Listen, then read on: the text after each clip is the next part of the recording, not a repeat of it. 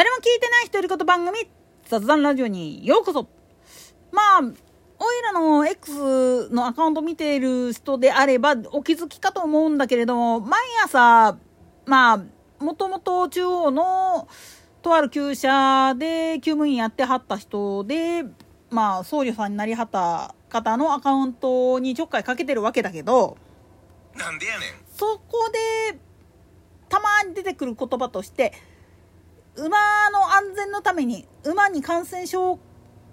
やらさないためにもこれはやってくれみたいな話が出てきたんでただこれっていうのは馬に限らず畜産業をやっている農家であればでかつ種苗を取り扱っている種苗メーカーさんとかにとってもこれほんまガチ守ってくれっていう部分があるんですよ。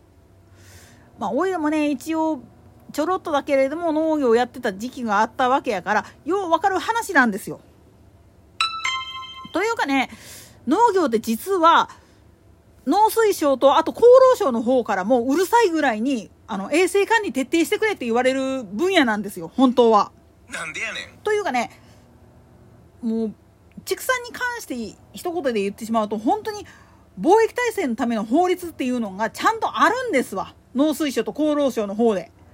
なもんだからこれを守れないような畜産農家っていうのはおととい来やがれっていうか廃業しちまえっていうぐらいに厳しいんです本当は。でプラスして種芋とかを作ってたりするような農家さんなんかの場合も変なまあ言ってみたら菌が入ったりして作物がダメになってしまうっていうのは避けなきゃいけないっていうことで実は入場制限をかけてたりとかっていう風になってるんです。まあ、これは百姓貴族っていう漫画を読んでいただいたらすぐわかることなんだけれどもなんでやねんつまり農業をやる特に畜産なんかの場合はそういうふうにもう家畜伝染病予防のための関連法案っていうのがあって法律っていうのがあってこれに基づいて管理しなさいよっていうのが義務付けられてるんですよね。だから今佐賀県の方で豚熱が流行してもうて大量に殺処分されてるけれどもあれもったいないとかじゃなくって実は元を正してしまうとあれを1頭でも残してたりするとそしてそれがまあ言ってみると精肉とかの流通網に入ってしまうとそれで取引しているトラックとかを経由して他の畜産業の方に病原体がばらまかれてしまう危険性があるからっていうことでやってるわけなんです。これ鳥インフルエンザなんかもそうなんだけれども実際にあの規制っていうのは何のために行ってるかっつったらもうさっきも言うけれども何度も言うけれども本当に農水省と厚労省の方でそういう法律があってっていうことなんです。でこれは実は海外旅行に行ったりするあるいは国内旅行でも沖縄とか小笠原諸島とか特定の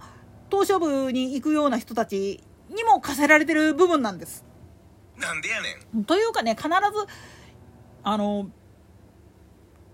空港とかあとは港湾施設なんかにそういう注意書きってあるんですよポスターとかで。だけど誰も読まない。だからまあ言ってみると帰ってきた時にお土産で持ち帰ってきた柑橘類であったりだとか芋であったりだとかあるいは加工肉であったりとか現地で食べてて美味しいからって言って持って帰ろうとしたら検疫で引っかかりましたっていうのはよくある話なんです。それはなぜかって言ったら検疫する時に輸出しても構いませんよこれ大丈夫ですよっていう許可がないと実は持ち込み不可なんですよね。で日本から持ち出すものに関しても同じことがあってつまり双方の国の方でまあ言ってみるとそういう感染症を世界規模で流行らせないいわゆるパンデミックを起こさせないためにもそういう制限をかけてますっていうのはもう国際共通の認識として本来はあるんですよ。まあこれ守れてないのはどこったはよう言わんけど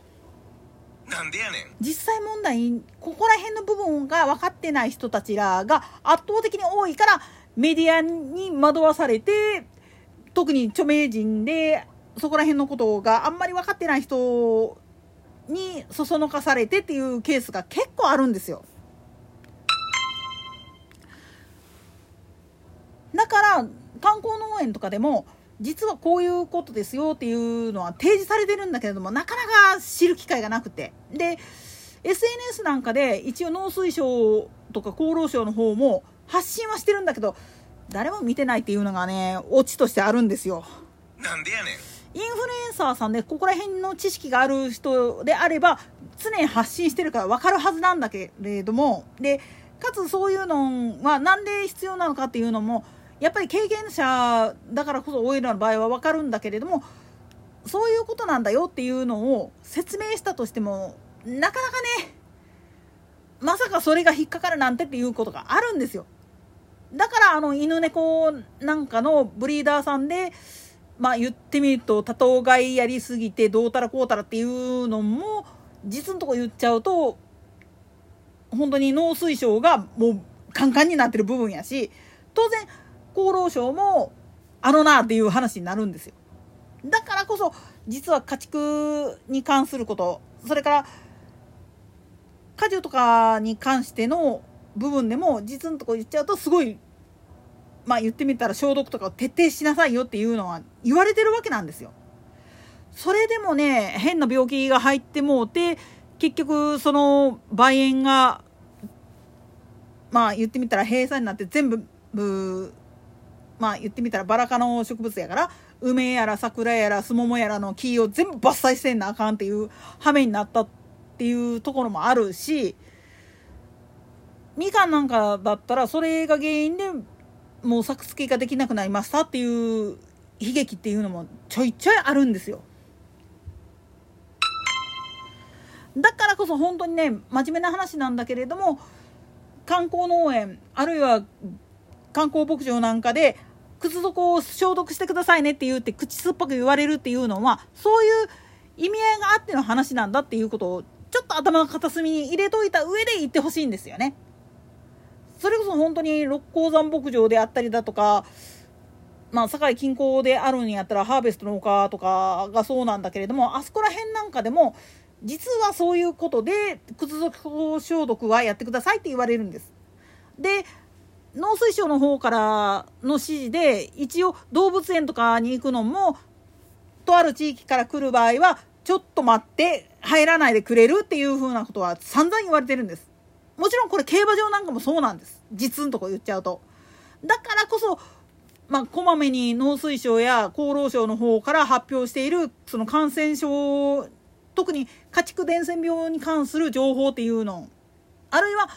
いわゆる果樹とか植物に関する検疫にまつわる話っていうのは、こまめにチェックした上で行動してほしいんですよね。といったところで今回はここまで。それでは次回の更新までごきげんよう。